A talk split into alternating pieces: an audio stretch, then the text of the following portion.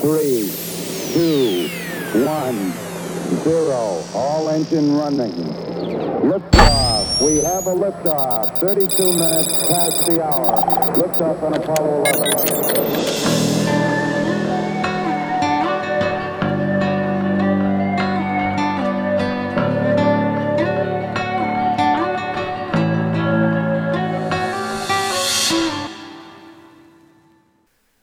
This is Ben Bauman, and you're listening to Roots of Reality. Thank you, everyone, for tuning in today. This is the first podcast in the Roots of Reality podcast series, and today I'm going to be talking about what I call Phase Zero what was before our universe.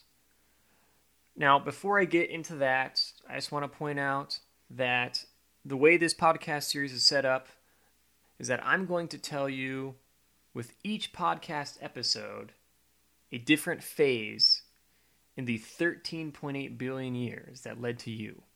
So, now, what was before our universe? This to me is a question that really is not discussed enough. I mean, if you think about it, how many days a week do you really think about, you know, oh boy, what what was before the universe? Hmm, that's interesting. No, people really don't. They really do not think about this a whole lot, and that's fine obviously, you know, we go through our, our daily lives, we go to work, we go to school, we go to the gym, go to the restaurant. Usually, this is not a hot topic on our minds, unless maybe we're in a philosophy class or we're having a late night with friends discussing some deep thoughts rolling through our heads. But not very often do we really stop to think about this question. And it seems to me that it's kind of ironic that we take for granted perhaps the greatest historical question ever. You know, our species has been on this planet for an estimated 300,000 years, and we still cannot answer the most basic question of our existence. Now, scientists today have a few ideas about how we got here. Some may say, and probably the most popular of them all, is that we really came from nothing before a point of singularity, which led to the expansion of our universe via the Big Bang. But before that, there was nothing. Now, some could say, oh, perhaps God created the universe before this point of singularity. Um, this is an idea that is popular among Christian scientists or religious scientists, but others who may be atheists where agnostics may say nothing came before it. Now, this seems kind of hard to understand, um, especially because how can something come from nothing? Logically, to us, that doesn't make sense. That doesn't really compute. But for all we know, and based on how little we actually know, that is a possibility. The second popular idea is an idea called the Big Bounce. For instance, that we came from an earlier contracting universe. So essentially, the universe before us contracted, and then we came from that contraction and expanded into a new universe, making us basically the, the descendants of an earlier universe.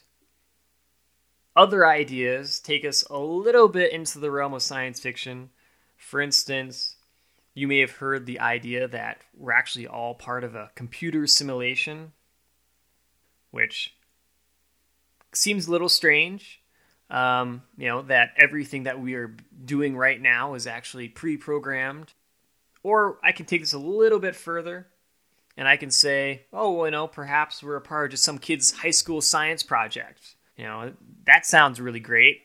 13.8 billion years that led to me being part of a a kid's high school science project. Wow, talk about drama.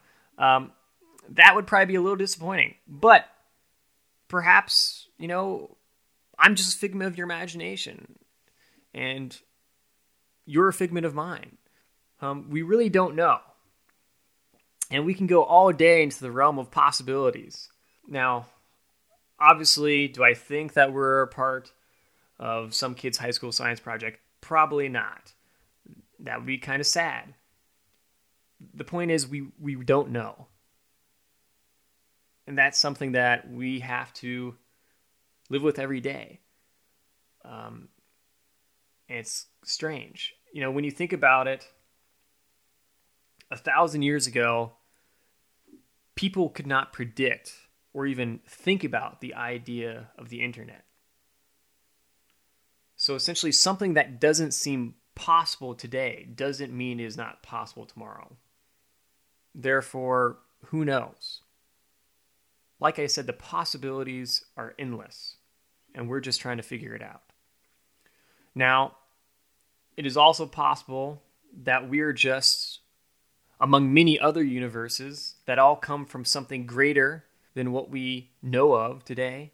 Um, however, when we get down to the essence of the question that I'm talking about today in this episode, maybe what was before our universe is not the right question. Maybe the more relevant question is why do we spend so much time ignoring this question? I get it. I understand it's easy to be kind of afraid of the idea of not knowing something. We're human beings, we get comfort from knowing something. How many times do you roll your eyes at someone when you think, oh, they're wrong, they don't know what they're talking about, and you're just thinking to yourself, like, well, I mean, obviously I know. I mean, that's how do you not know that? It's we feel empowered when we feel we know. And we don't know something, it takes away that power. We feel vulnerable. And people don't like that.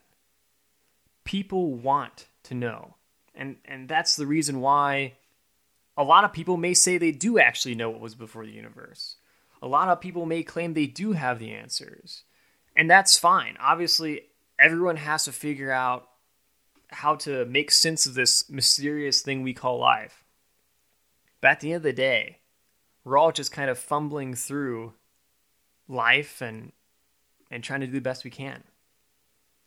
No matter what though, wherever we come from, and no matter how crazy existence may seem, I think if there's one thing that we can take away from this and just kind of smile at, especially if you ever just go outside and look at the stars one night, and you just look up and you look in that sky and you think to yourself, all of this led to me. That's an awesome feeling. And that is something that no one can ever take away from you. Because regardless of how we got to this point, we're a part of it. As astronomers and astrophysicists say, the same stardust that makes up the stars makes up you all the matter that makes up the entire universe and everything that we know that exists makes up you. So we are inherently connected to it all, no matter what. So to wrap things up, thank you for joining me today. Feel free to comment and ask questions. The more the better. And try answering for yourself what was before our universe.